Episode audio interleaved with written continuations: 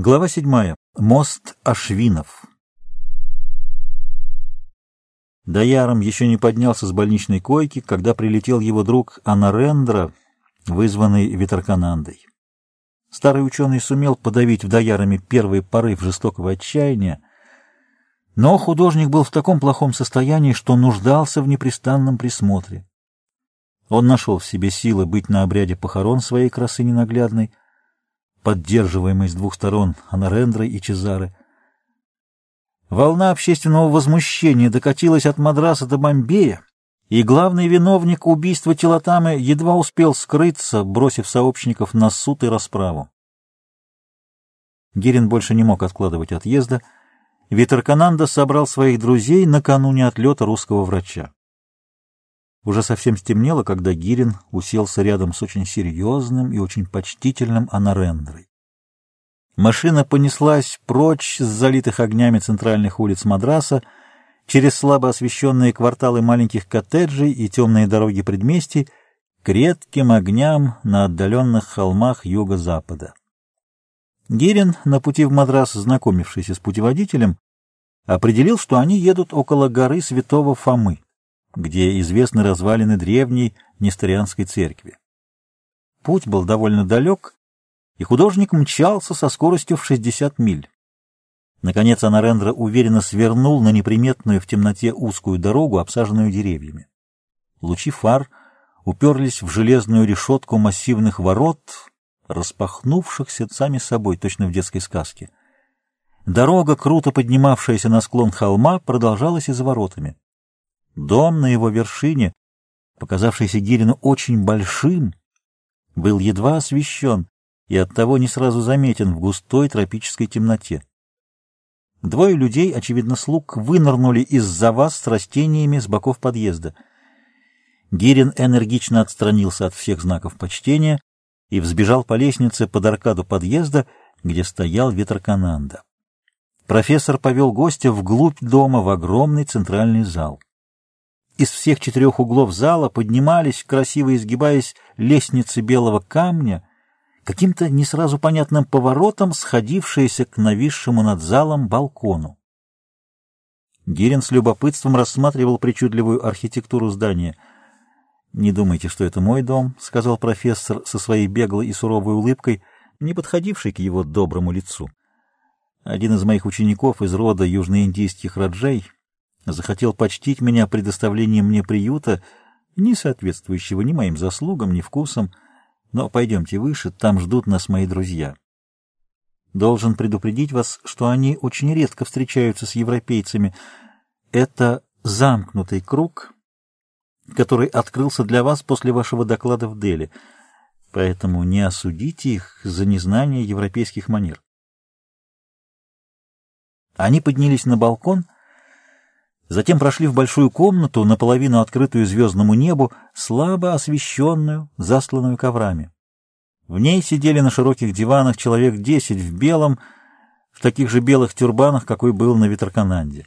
Бороды, седые, смоляно-черные, широкие, узкие, казалось, были главными отличительными признаками всех этих людей. Все, кроме одного самого старого, поднялись, приветствуя вошедших молчаливым поклоном. Едва слышно шелестели под низким потолком раскидистые веера механических опахал. Ветрокананда усадил Гирина так, что они с ним оказались напротив одного из присутствующих, глубокого старика с короткой бородой и золотой пряжкой в тюрбане. Бесшумные слуги поставили перед Гириным столик с напитками и ящичек с несколькими сортами сигарет. Гирин отказался и попросил стакан простой воды. Немедленно столик исчез. Непроницаемые лица индейцев ничего не выразили. Лишь в темном взгляде сидевшего слева, близко от него Чернобородова, Гирину увиделось одобрение. Несколько минут тянулось молчание. Гирин физически ощущал на себе концентрированный взгляд собравшихся и старался сосредоточиться, понимая, что не из пустого любопытства захотели встретиться с ним эти серьезные и молчаливые люди. «Мы все рады узнать, — заговорил, наконец, профессор Витракананда, что в Делийском конгрессе впервые участвует ученый-психофизиолог из той огромной, дружественной и глубоко симпатичной нам страны, которой до сих пор этой науке не уделялось внимания. Это немало озадачивало нас, ибо впервые за всю историю человечества ваша страна предприняла гигантский подвиг строительства нового мира. Но какой же может быть новый мир без новых людей? И как воспитать этих новых людей без глубочайшего знания человеческой природы? Тысячелетия лучшие умы Индии работали над познанием человека, его души и тела, и достигли немалых успехов на этом труднейшем пути. К сожалению, Запад, не считая отдельных людей большой и широкой мысли, не придал значения философским открытиям Индии. Погруженные в заботу об изготовлении великого множества вещей, идущие путем нарастания технического могущества в ущерб заботе о совершенствовании человека, европейцы сочли наивными наши изыскания в области психологии. И в то же время западные люди предаются детской вере в чудеса, якобы творимые нашими фокусниками, достигшими физического развития, равного самой первой ступени хатха-йоги, кажущегося европейцам сверхъестественным. Мнимые чудеса совершенно заслонили от них подлинное достижение человеческой мысли в индийской философии. Не сомневаюсь, что суеверие, нагромоздившееся вокруг пресловутых индийских факиров, сказки о йогах и тот туман тайны и мнимого всемогущества, каким полны для жаждущих чуда людей сочинения теософов, антропософов и им подобных, якобы призванных открыть Западу тайны индийской науки, не сомневаюсь, что все это помешало ученым советской России всерьез ознакомиться с вкладом Индии в общую сокровищницу человечества. Нам странно, что, отвергая идеологию Запада, которую вы называете буржуазной, ваши ученые и деятели культуры пошли по следам известных необъективных исследователей Англии и Америки, для которых наше искусство преимущественно порнография, мораль примитивная, философия наивно-религиозная и, поскольку не христианская, то и вредная. Мы удивляемся, как вы не разглядели суровой практической диалектики, пронизывающий всю нашу философию, тонко, осторожно и мудро развитых правил общественного поведения, общественной морали, открытий в области психофизиологии, во многом опередивших европейскую научную мысль, некоторых разделов философии, как, например, вопросы перехода единства во множественность и множественности в единство, разработанных в совершенстве. Профессор Витракананда помолчал, и закончил. Неужели то, что большинство этих открытий облечено в религиозную форму изложения, мешает вам познать их истинную сущность? Вот почему мы хотели встретиться с вами. Ученый, изучающий психофизиологию, не может пройти мимо всех этих вопросов и не может не быть серьезно знакомым с индийской наукой, как бы он к ней ни относился. Мы хотим услышать от вас – ученого страны, строящей коммунизм, то есть борющейся за высший, наиболее мудрый общественный строй на Земле, ваш взгляд на возможность сочетания достижений исследователей Индии и советской страны. Витеркананда умолк и опустился на диван, приняв позу спокойного ожидания. Никто не произнес более ни слова. Усилием воли Гирин заставил себя подавить волнение. Он медленно поднялся с мягких подушек сиденья, устойчиво стал, раздвинув ноги, и разом обрел нужное спокойствие. Точность. Помни о точности выражений, не увлекайся, говоришь не на родном языке, мысленно сказал он себе, глубоко вдохнул и начал. Величайшим достижением религиозно-философской мысли Индии, почему-то не отмеченным Западом и, пожалуй, как следует неосознанным даже самими индийцами, было то, что еще в незапамятные времена вы поставили человека наравне с Богом. в формуле, что Бог и человек равно не властны над кармой, над общими законами Вселенной, я вижу величайшее мужество древней мысли. Человек и Бог являются частями мировой души. Нет Божьей воли, а есть общий ход процессов мироздания, для преодоления которых необходимо познать их и считаться с ними. Насколько сильнее эта концепция, чем рабское преклонение перед грозной силой Бога, определяющего всю судьбу человека, карающего, преследующего и проклинающего. Преклонение, составляющее основу древнееврейской религии и ее дериватов, христианства и ислама, охватывающих все основы религиозной философии и морали Запада. Мне нечего вам пояснять. Гирин остановился, услышал легкое покашливание Витеркананды и повернулся к профессору. Не покажется ли затруднительным для уважаемого гостя делать паузы после окончания каждой формулировки? — осторожно спросил Витеркананда. Гирин улыбнулся дружелюбно и виновато. — Очень хорошо. Мне легче будет собираться с мыслями. Витеркананда успокоенно поклонился — стал переводить сказанное Гирином на мелодичный, незнакомый Гирину язык. Присутствующие закивали головами, некоторые переглянулись. Многие положения индийской философии теперь, после того, как европейская наука сделала гигантский шаг вперед, предстают в новом свете, продолжал Гирин. Гуны, их три, это по индийским понятиям основные качества материального мира вечно изменяющейся природы. Индуизм включает сюда и психику, следовательно, считая ее материальной и вечно изменяющейся. Это понимание развития психического мира человека давно уже принято философской мыслью Индии.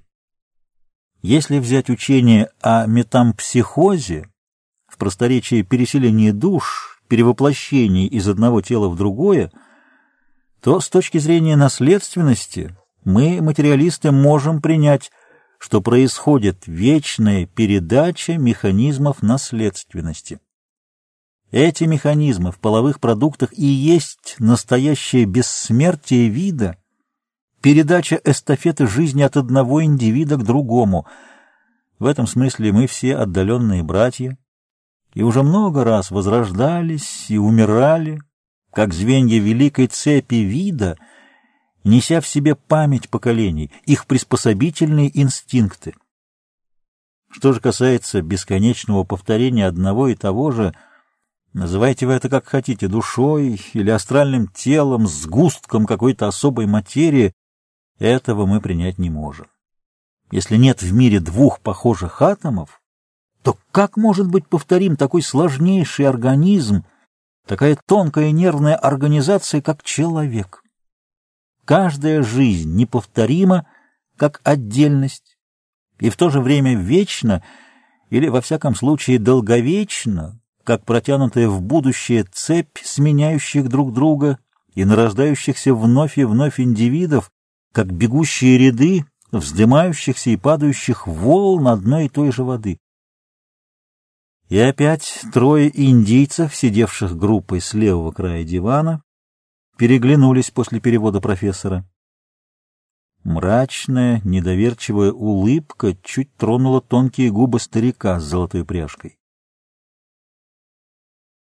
Еще одно понятие, предвосхищенное древнеиндийской философией, понятие кармы, то есть механизма, воздающего за проступки и заслуги, сделанные в прежних существованиях человека. Мы знаем теперь, что на механизмы наследственности, несомые в половых клетках, воздействуют, хотя и не сразу, хотя и не непосредственно. Кстати, также действует и ваша карма, и это не совпадение, а отражение реальности, жизнь предков, их доблести и болезни, влияя на наследственность, Жизнь предков определяет не только физическую, но и психическую сущность потомков.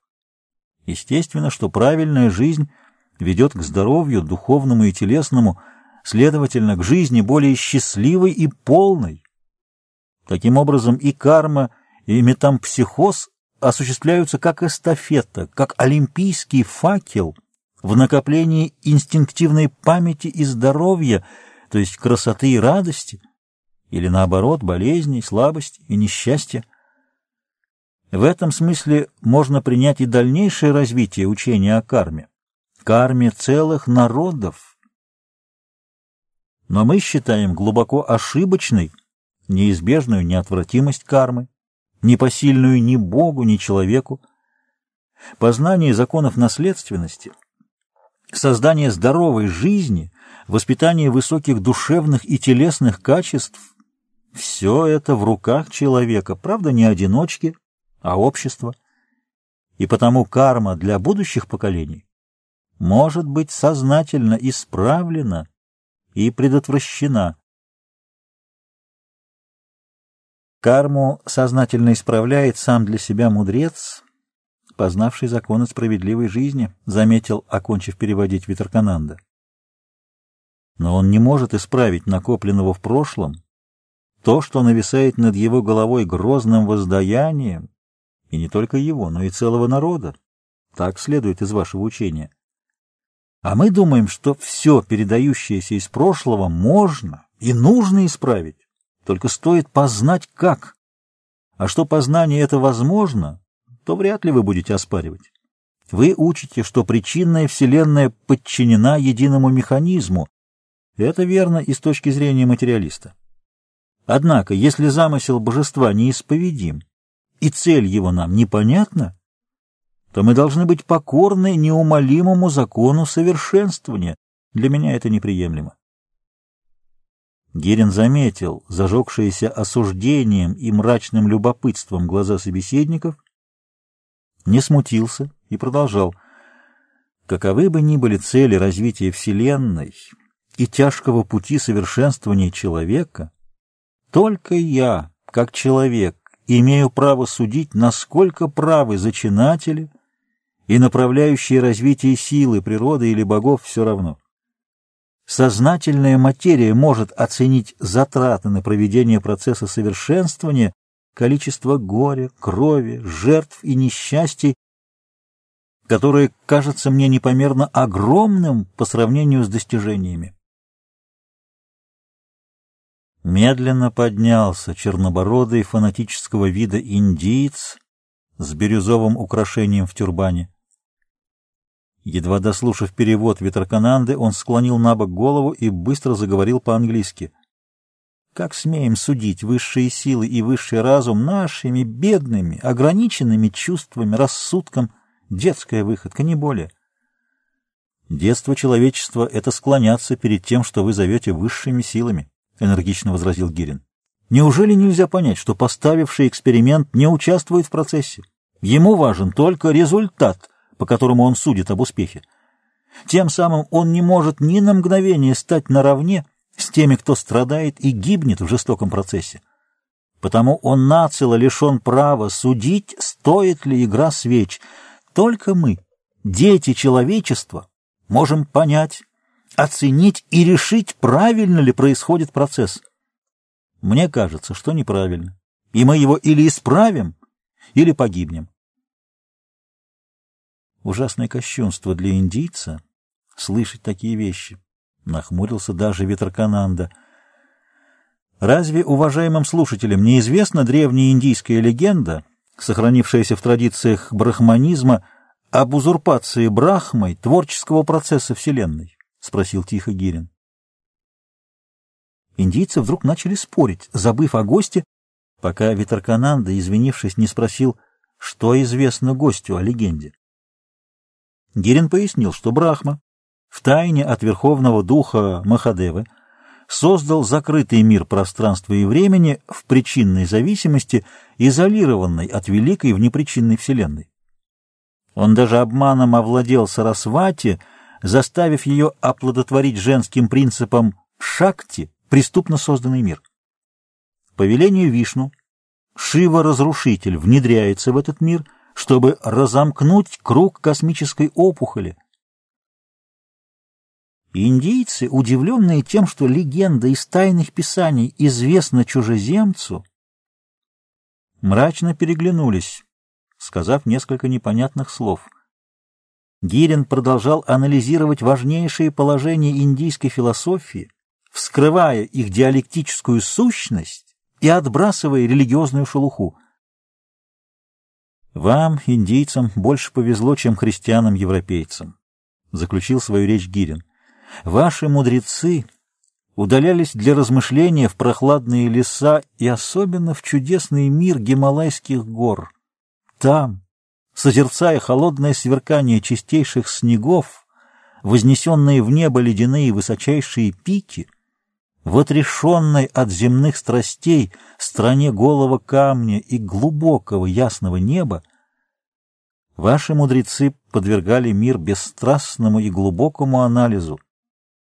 Вот что позволило вам вскрыть двустороннюю сущность Вселенной, поставить человека на ее престоле наравне с Богом, создать самую холодную, если так можно сказать, безбожную религию, которую лишь впоследствии для народа одели в маску обрядов и образов. Ибо, конечно, Адваита и Веданта в своем чистом виде слишком далеки от сердца рядового человека. А религия без сердца, возможно, пожалуй, только в отшельничестве снеговых гор. А основатели христианской церкви и религиозной философии уходили в пустыни Аравии и Северной Африки. Здесь полимые нещадным зноем, в жарком мареве раскаленного воздуха, в котором даже звезды вечного небосвода качаются, как в бреду. Они подвергались ужасным галлюцинациям. Мозг, распаленный неистовым солнцем, усиливающим желание подавляемой плоти, породил всю безумную и человеконенавистническую концепцию злобного карающего бога, ада, дьявольского начала в женщине, потрясающих картин страшного суда и конца мира, ужасных козней сатаны. Характерно, что это начали древнееврейские пророки, также отшельничавшие в раскаленных пустынях, а христианские подвижники продолжили и развили ту же самую философскую линию. Накопление отрицательного опыта жизни под всегдашним психическим давлением Божьей кары и греха – породило великое множество параноидальных психозов, принимавшихся за божественные откровения. С этим грузом мы, европейцы, пришли к Средневековью в оппозиции ко всему природному, естественному началу в человеке, к красоте и простору мира. Вы, индейцы, не потащили за собой этого груза в вашем искусстве, литературе и философии, но не избежали расплаты за другое, неумение удержаться на той тонкой границе между яростным фанатизмом и бесстрастной отрешенностью, какая нужна для правильного пути. «И какова же эта расплата?» — спросил Витеркананда, переведя очередную часть речи Гирина. «Вы, индийцы, тысячелетия тому назад открыли правильный путь к совершенствованию человека — путем тщательного развития и умножения его телесных и психических сил. Вы научились владеть теми мышцами и нервами, которые не подчиняются воле европейца, узнали многое о гипнозе и высшей физической культуре тела. Но разве вы употребили это знание для умножения счастья и красоты?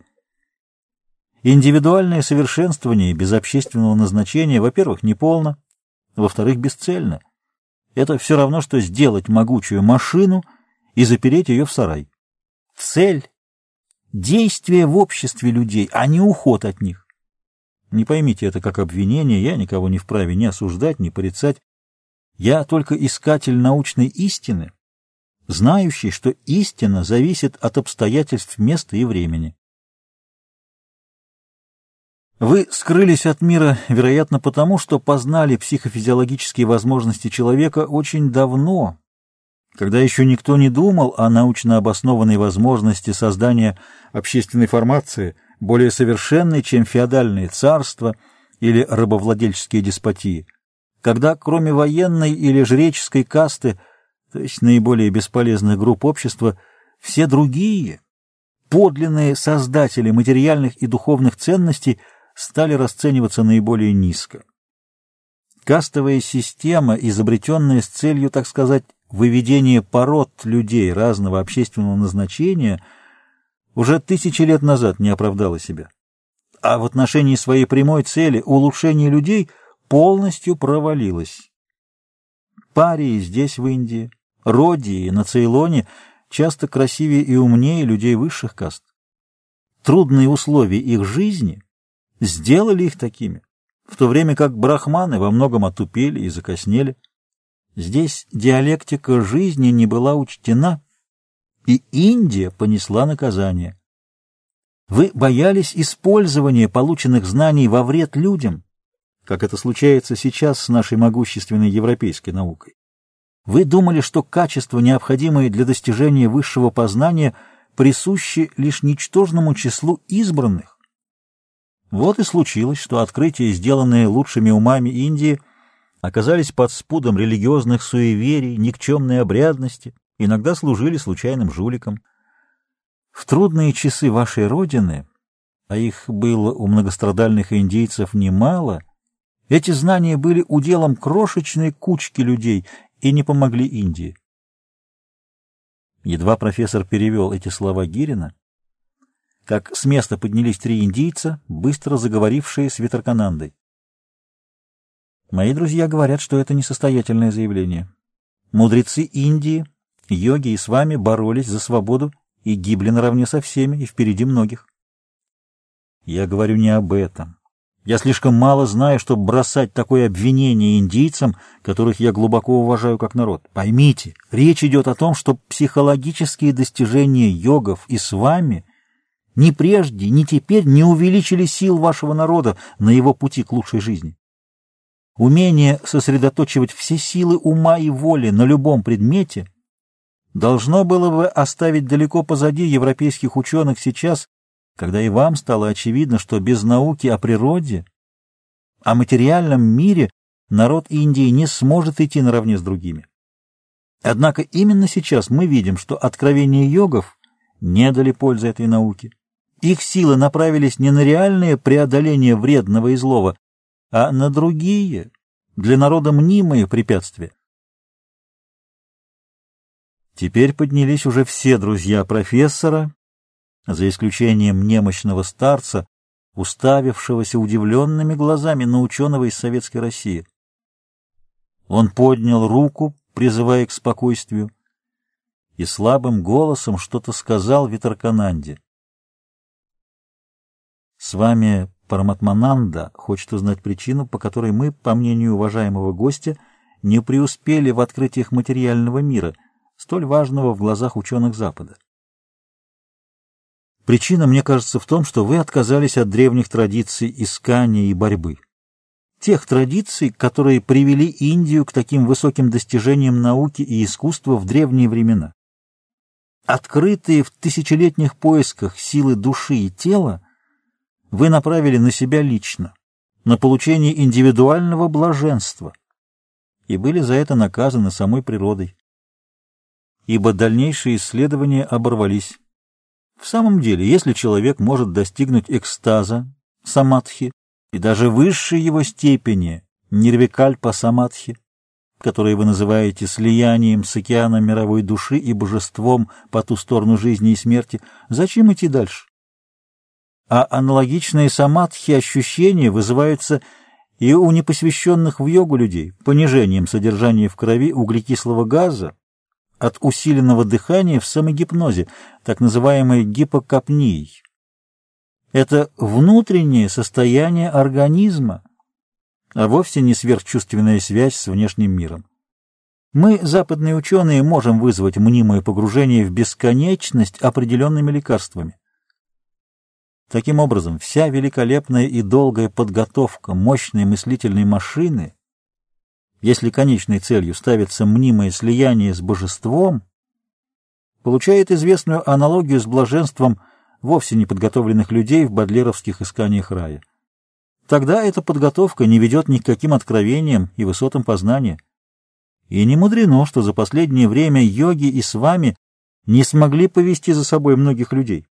Как не смогли открыть ничего такого, что превосходило бы возможности просто талантливых ученых, долго занимавшихся своим предметом.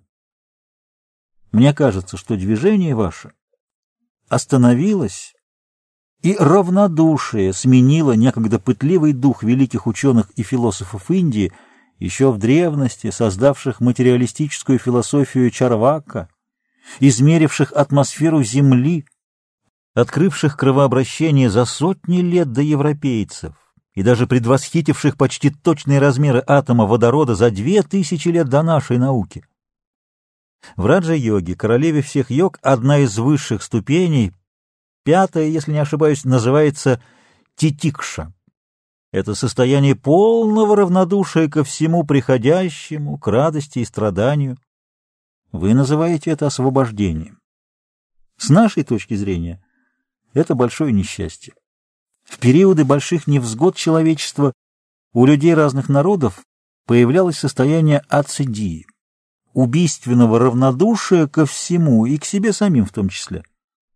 Это выключение из жизненной борьбы обязано повреждению наследственных механизмов и дефектности психики, а вы наносите это повреждение себе намеренно. Не из страха ли страдания? Не из опасения ли, что радость диалектически связана со страданием, и чтобы избежать страдания, надо отказаться от обоих? — Так вы считаете путь йоги бесполезным? — строго спросил Витракананда. — Как можно так понять мои слова? — укоризненно покачал головой Гирин. Физические силы и психические возможности человека громадны. Умение владеть ими особенно необходимо в нашу эпоху, когда столкновение старого и нового грозит миру небывалыми бедами. Сами же вы называли наше время железным веком, кали-югой, а современность эпохой Агни, космического огня, предвидите распространение неизвестных прежде болезней, призываете подготовить врачей. Йогическая наука, хотя далеко не все мои западные коллеги отдают себе в этом отчет, полярно-европейской в методе познания. Мы привлекаем информацию из внешнего мира через описание и эксперимент, нащупывая законы Вселенной. Вы же стараетесь познать мир изнутри, из себя, считая, что человек, как микрокосм, вмещает в себя всю неисчерпаемость бытия и полноту познания. Самая важная часть всех наук о человеке — психология, борьба за его высокие и душевные качества, хотя и резко различны в Индии и на Западе, по существу составляют диалектически две стороны единства. Наша психология зиждется на синтезе опытных данных. Индийский исследователь не рационализирует истину, он испытывает ее в личном, субъективном опыте. Из наших психологических школ ближе всего к индийской школе Чарльза Роджерса. Элементарные достижения раджа-йоги, развитие бездонной фотографической памяти и интеллигентности выше среднего уровня обычно отрицались западной психологией – хотя последние данные и начинают говорить о реальности этих достижений.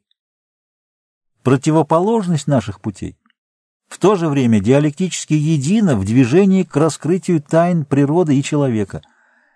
На этой дороге мы неизбежно сойдемся в необходимости двустороннего постижения, внутреннего и внешнего единства познания – и в то же время весь идеал йоги зиждется на личном спасении, уходе и предоставлении всему остальному миру идти своим путем. Разве это цель? Несколько десятков людей достигнут большого развития своих сил, обольщая себя мнимым спасением от круговорота рождения и смертей. Что же в этом толку для ваших братьев-людей? Даже если бы существовал какой-нибудь создатель всего сущего, то и для него мчится в будущее, вздуваясь и пенясь поток миллиардов человеческих жизней, а вы стремитесь выпрыгнуть из него на берег? Гордо звание Тертхакары, наводящего мост через поток существования для других людей, но ведь в конечном итоге такая деятельность должна привести теоретически к прекращению смертей и рождений, то есть к концу человечества. И это после всех страданий жизни на пути к мысли и воле? Разве так поступали бодисаттвы, отказавшиеся от нирваны? Разве не в тысячу раз более благородна другая цель, какую поставил себе целый народ, мой народ, идущий к ней через великие трудности? Цель эта — сделать всех знающими, чистыми, освобожденными от страха, равными перед законом и обществом, сделать доступным для них всю неисчерпаемую красоту человека и природы. В этой цели, чем выше и совершеннее будут ее работники, тем быстрее окончится тяжелый и далекий путь. Как нужны бы были сейчас люди, вам подобные, освободившемуся народу Индии? Герин сдержал себя, спохватившись, что слишком увлекся, и закончил уже спокойно. Ваша йога или психофизиологическое совершенствование, как скажут ученые Запада, представляется мне крепким свинчиванием сознательного с подсознательным в психике человека, железным стержнем, поддерживающим крепость души и тела, могучим зарядом энергии, делающим человека способным к высоким взлетам, тяжелой борьбе, необоримой стойкости. Но для чего это все? Как не для отдачи людям, помощи им, борьбы за увеличение красоты и счастья на земле? Разве не говорил Будда, как о величайшей заслуге, о внесении хотя бы крупицы счастья для людей? Человек, знающий из палеонтологии свою историю, тяжкое восхождение к мыслящему существу через миллиарды лет бессмысленного страдания живого, должен чувствовать огромную ответственность за свою судьбу. Какое право он имеет рисковать собой? говорить о самоуничтожении или отказе от жизни и смерти, как то делают йоги? Только для индивидуального вознесения? Какая же это мудрость? Где тут вторая чаша весов, на которой все страдания живой плоти в ее историческом пути от амебы до человека? Чем так уж отлично по своему результату подобная философия от безумного бреда об очистительном огне адской бомбы, которая призвана уничтожить погрязшее в злобе человечество? Как случилось, что вы до сих пор стоите в стороне от вашего подлинного назначения? Самый великий ученый нашего века и один из величайших во все времена, мой соотечественник Вернадский, ввел понятие ноосферы, суммы коллективных достижений человечества в духовной области, мысли и искусства, она обнимает всех людей океаном, формирующим все представления о мире. И надо ли говорить, как важно, чтобы воды этого океана оставались чистыми и прозрачными?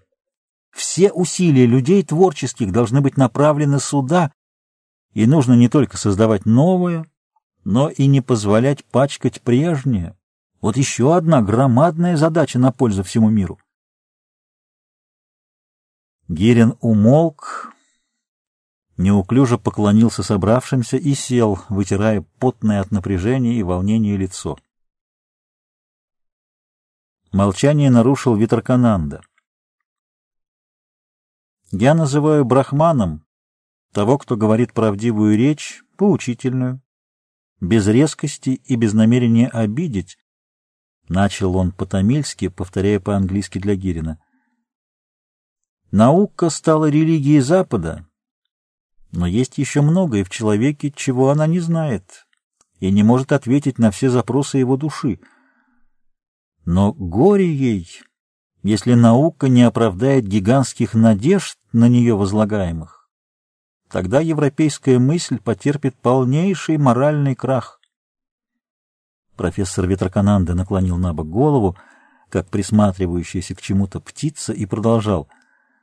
«Пока результатом вашего устройства жизни — более обеспеченного и куда более технически могущественного, чем наша, не явилось большее счастье. Я не знаю России, но думаю, что вы, стоя между Западом и Востоком, взявшись за переустройство жизни по-новому, другие. Но собственная статистика американцев, подтверждаемая научными исследованиями, говорит о неуклонном росте наркомании, алкоголизма и, соответственно, психических заболеваний.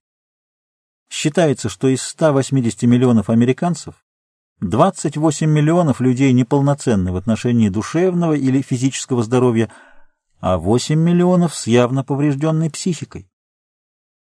Число умственно отсталых людей в Соединенных Штатах, по подсчетам медицинских учреждений, превосходит всех больных раком, склерозом, туберкулезом, полиомиелитом и другими бичами человечества вместе взятыми. Это в стране наиболее сытой, далеко ушедшей вперед в области технической цивилизации. Где же здесь преимущество западной науки? Профессор встал и подошел к балюстраде, обрамлявшей открытую часть комнаты. Гирин впервые заметил, что они расположились на плоской крыше высокой части дома, поднимавшейся, как приземистая квадратная башня. Едва различимо чернела в ночном мраке густая растительность парка, сбегавшая с холма на прибрежную равнину. Редкие желтые огоньки земли не могли соперничать со скопищем звезд, нависших над бесконечностью темного моря. Там и там Витеркананда показал на океан и на холмы, уступами громоздившиеся позади дома.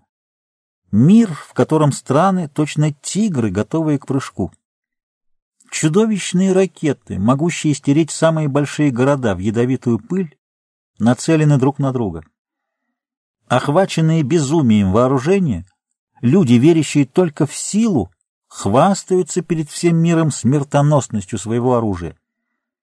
Гигантские подводные лодки плавают по океанам, также вооруженные ракетами, готовыми взлететь из глубины вод. Помню рисунок в американском журнале Ровное поле, засеянное густой травой, а под его мирной поверхностью, в глубоких колодцах, укрыты акульи тела ракет, которые в нужный момент прорвут тонкую крышку и слой дерна, поднимаясь, чтобы обрушить свое отвратительное содержимое на обреченную страну. Там высыхают реки и скудеют поля, потому что леса исчезают, превращенные в бумагу для бесчисленных газет, изливающих целый океан беззастенчивой лжи. Подобные псам из священной книги христиан, газеты все время возвращаются на извергнутое имя же, снова и снова пуская в человеческие массы ложь или чепуху, раздутую до невообразимых размеров. Теперь еще одно изобретение западной науки, уже не словами, а картинами, химерическими и вредными выдумками заполняет досуг людей, приковывая их к гипнотизирующим экранам внутри душных и тесных домов. Досуг, который мог бы быть отдан полезному совершенствованию и подлинно прекрасному. Даже то, что Запад берет у нас, претерпевает чудовищное опошление. Мнимые йоги сулят быстрое возвышение и могущество. За деньги, конечно, обманывая легковерных, жаждущих чуда и неспособных к громадному труду истинной йоги людей. В Америке распространился так называемый буддизм японской секты дзен, превращенный бездельниками, якобы исповедующими дхарму, в дикое извращение даже самых недостойных обрядов низшего ламаизма. Праздные, тупые и ленивые, эти мнимые буддисты предаются скотским утехам. Западные люди сами начали понимать, что отказ от природы ведет их цивилизацию к большой опасности. Будучи сам частью природы, человек тщательно разрушает ее вокруг себя, оголяя места своего обитания и создавая идеальные условия для заболеваний. Другие говорят, что человек сокрушил вокруг себя куда больше прекрасного, чем собрал в своих музеях и картинных галереях. Самое же гнусное, что он пытается подчинить основные законы биологии временным законам рынка. Красота и многообразие нашей Земли, ее людей, природы, искусства, геройских подвигов остаются в подавляющем множестве случаев неизвестны среднему человеку, серому не душой, а своим поразительным невежеством в узкой и монотонной жизни. Еще хуже, когда в определенных целях нарочито скрывают широту огромного мира, направляют внимание на мелкие, якобы важные споры, на пустяковые вопросы, на мнимых врагов, или восхваляют именно за невежество и узкое самоограничение в знании. Все это опустошает, озлобляет человека, делает духовно нищим, не видящим путей к чему-то большому и интересному. Большинство людей не понимает, что великое многообразие и красочность мира будут служить им крепчайшей душевной поддержкой на протяжении всей жизни. А те, кто крадет у них время и возможность познавания мира, поистине людоеды-тигры. Все больше становится у вас людей в темных очках, скрывающих самые прекрасные в человеке, его глаза, боящихся правдивого взгляда, честно отражающего чувства. Вот западная цивилизация, расползающаяся по всему миру, как болезнь. Что может сделать с ней йог, вооруженный лишь силами собственной души? Профессор умолк, поддержанный сочувственными кивками высоких тюрбанов. Гирин понял, что надо отвечать, и набрал воздуху в широкую грудь. Еще ни одна религия на земле не оправдала возлагавшихся на нее людьми надежд по справедливому устройству мира и жизни. Как ни грозили самыми ужасными наказаниями христианский, буддийский, мусульманский, еврейский ад или будущими перевоплощениями в гнусных существ индуизм, переустройство жизни в согласии с религиозными принципами не получилось. Наука может достичь гораздо большего, но при условии, что она займется человеком во всей его сложности. Я признаю прямо, что этого в европейской науке, к сожалению, и в нашей советской еще нет. Но у нас есть другое. В борьбе различных идеологий все более ширится распространение коммунистических идей, и окончательная победа идеологии коммунизма неизбежна. Почему? Наверное, спросите вы. Я отвечу. Потому что никакая религия или другая идеология не обещает равной жизни на земле каждому человеку, сильному и слабому, гениальному и малоспособному, красивому и некрасивому, равной со всеми, в пользовании всеми благами и красотами жизни теперь же, не в мнимых будущих существованиях, не в загробном мире — а так как человечество в общем состоит из средних людей, то коммунизм наиболее устраивает подавляющую часть человечества. Враги наши говорят, что равная жизнь у слабых получается за счет сильных. Но ведь в этом суть справедливости коммунизма, так же, как и вершин индуизма или философии чистого буддизма. Для этого и надо становиться сильными, чтобы помогать всем людям подниматься на высокий уровень жизни и познания. Разве вы видите здесь какое-нибудь противоречие с знаменитым принципом йоги «оберегай ближнего и дальнего и помогай ему возвыситься»? Для меня не секрет, что на Западе, да, наверное, и здесь, на Востоке, многие люди, даже широко образованные и сами по себе нерелигиозные, считают открытого атеиста человеком аморальным. Дело простое. Моральные принципы этого мира сформулированы религией и внедряются через нее. Следовательно, считают эти люди, что атеист должен вместе с религией отвергать и все устои морали и этики. Я был бы рад, если бы вы увидели за моими несовершенными формулировками, что из материализма вместе с глубоким познанием природы вырастает и новая мораль, новая этика и эстетика, более совершенная, потому что ее принципы покоятся на научном изучении законов развития человека и общества, на исследовании неизбежных исторических изменений жизни и психики, на познании необходимости общественного долга.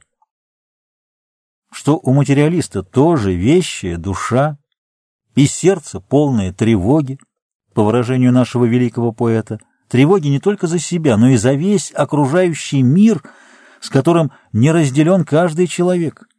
И судьба мира — его судьба. Но если вещая душа и жесткая дисциплина поведения также составляют необходимые качества йога, то полная тревоги за судьбы людей и мира сердца вы одели в броню безразличия и несочувствия.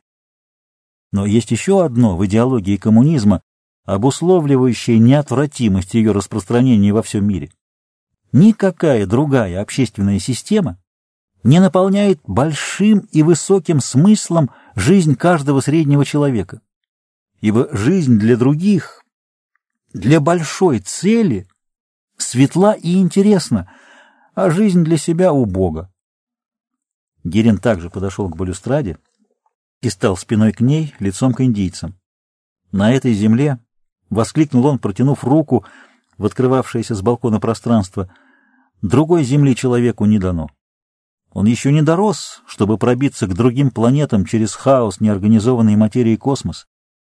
И пока мы достоверно знаем, что в нашем участке галактики только здесь, на Земле, материя поднялась до мысли и возможности переустройства мира по законам красоты и добра, совершенство нашего организма, понятое в Индии издревле, не явилось даром богов. Оно завоевано, заработано страданиями, кровью, миллиардами миллиардов жертв на пути исторического развития животного мира планеты. Как же мы можем отречься от земной жизни, предоставить невеждам и негодяям разрушить и разграбить прекрасную природу и сделать всесторонне нищими грядущие поколения? Гирин умолк и стал рассматривать хитросплетение резьбы на мраморных брусьях. Прислушиваться к разговору было бесполезно, так как он ни слова не понимал. И индейцы говорили негромко, по очереди, не перебивая и не возвышая голоса.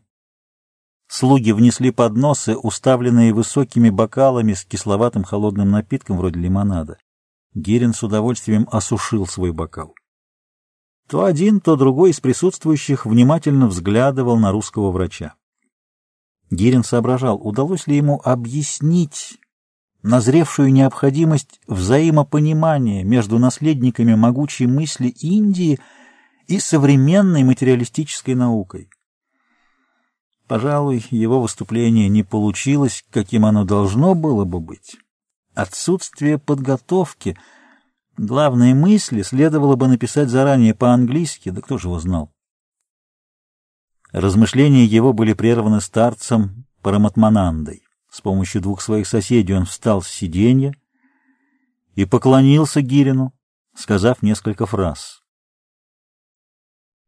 «Мои друзья благодарят русского ученого за умную речь», — перевел профессор. «Они услышали четкое изложение позиции материалиста в отношении философской мысли и некоторых особенностей индийской умозрительной науки». Диаметральная противоположность взглядов не испугала их. Мы давно познали диалектику жизни. Более того, эта противоположность дает надежду на глубокое понимание и совместное исследование некоторых вопросов вам со своей стороны, нам со своей. «Мои друзья», — продолжал Витракананда после паузы, — «надеются, что вы приедете снова и предлагают вам содействие во всем, что вы захотите узнать во время пребывания здесь или в других городах Индии. Мы с удовольствием соберемся на новую встречу с вами. А сейчас мои друзья вынуждены нас покинуть.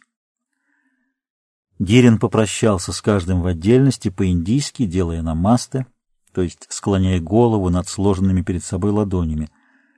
Хозяин пошел провожать гостей, попросив Гирина остаться еще на несколько минут. Тот принялся ходить под легким вечерним ветерком, давая разрядку нервному напряжению. Виtarкананда, вернувшись с небольшим свертком в руках, присоединился к нему. «Должен сказать, — заговорил Виtarкананда, — что ни один из моих европейских друзей еще не удостаивался такого внимания. Мои друзья изведали многое на пути — и поиски ваши вызвали у них уважение и дружеское участие.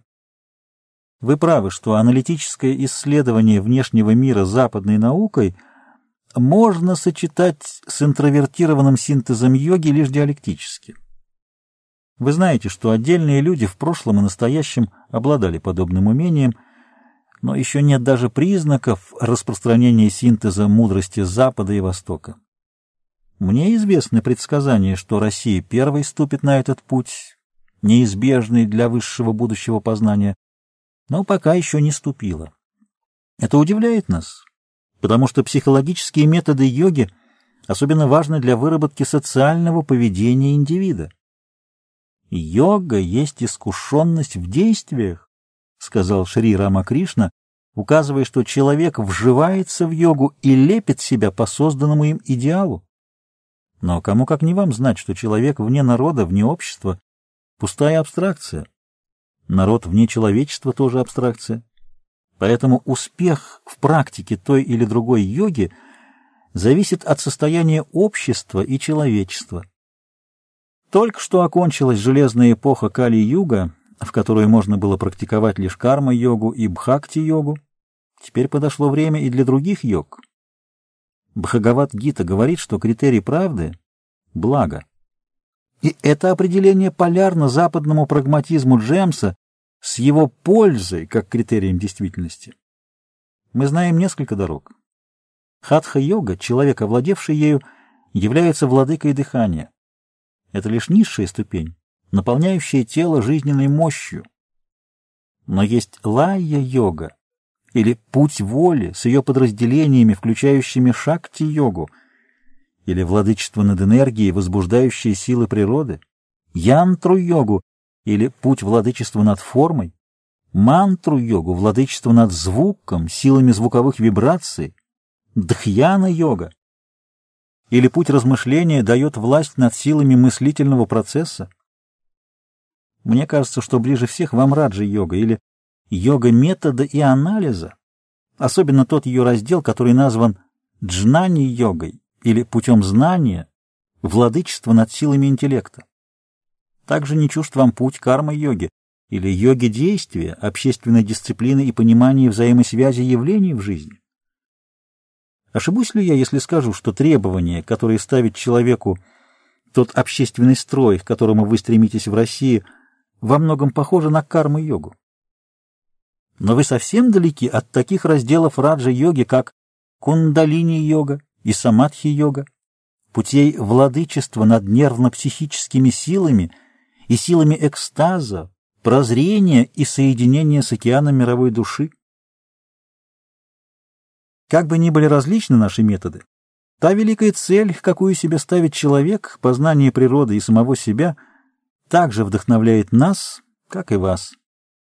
Нельзя не склонить с уважением головы перед титаническими усилиями материалистов и громадными успехами материальной науки, поэтому так интересны нам мысли о духовной деятельности человека, какие высказаны вами, материалистам из Советской России, а также точки соприкосновения познаний, намеченные вашей речью.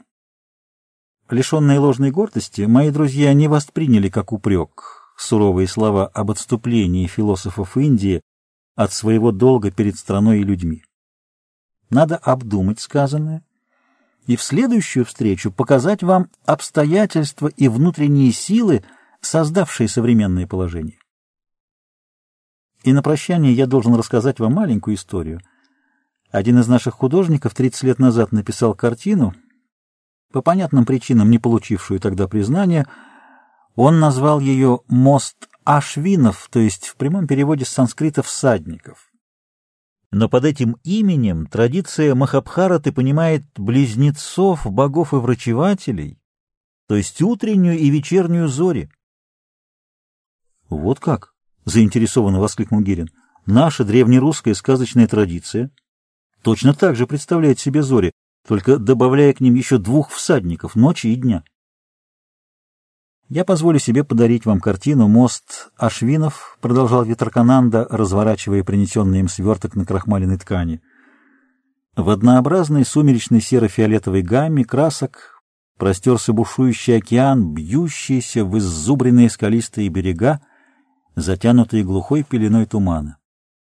На левом берегу, на ступенчато поднимавшихся вглубь страны холмах, виднелись могучие здания и дымящиеся трубы — на правом — снеговые горы. У их подножия тесные восточные жилища и храмы индийской, тибетской и китайской архитектур. Пологой дугой взмывал над океаном, соединяя оба берега мост, как бы сплетенный из светящихся стрел. На него въезжали на черных конях два всадника, безоружные, но в броне. Левый голубовато-серый, правый оранжево-коричневый. Оба протягивали друг другу правые руки широким, свободным жестом призыва и дружбы. Гирин благодарно посмотрел на старого индийца. «Я понимаю, без объяснений», — сказал он, — «все, за исключением стрел». «Символика проста», — улыбнулся Ветрокананда. «Стрелы — это мысли в познании, сплетающие мост между несоединимым. Потому что тут есть более глубокий смысл — легко ускользающий от северного человека, могущего видеть, как сходятся летом вечерние и утренние зори. Для жителя тропиков это невозможно, ибо равенство дня и ночи далеко раздвигает во времени обе зари. В ответ на глубокий, испытующий взгляд Витеркананды Гирин протянул старому ученому руку жестом почти сходным с движением всадника на мосту. Конец четвертой части.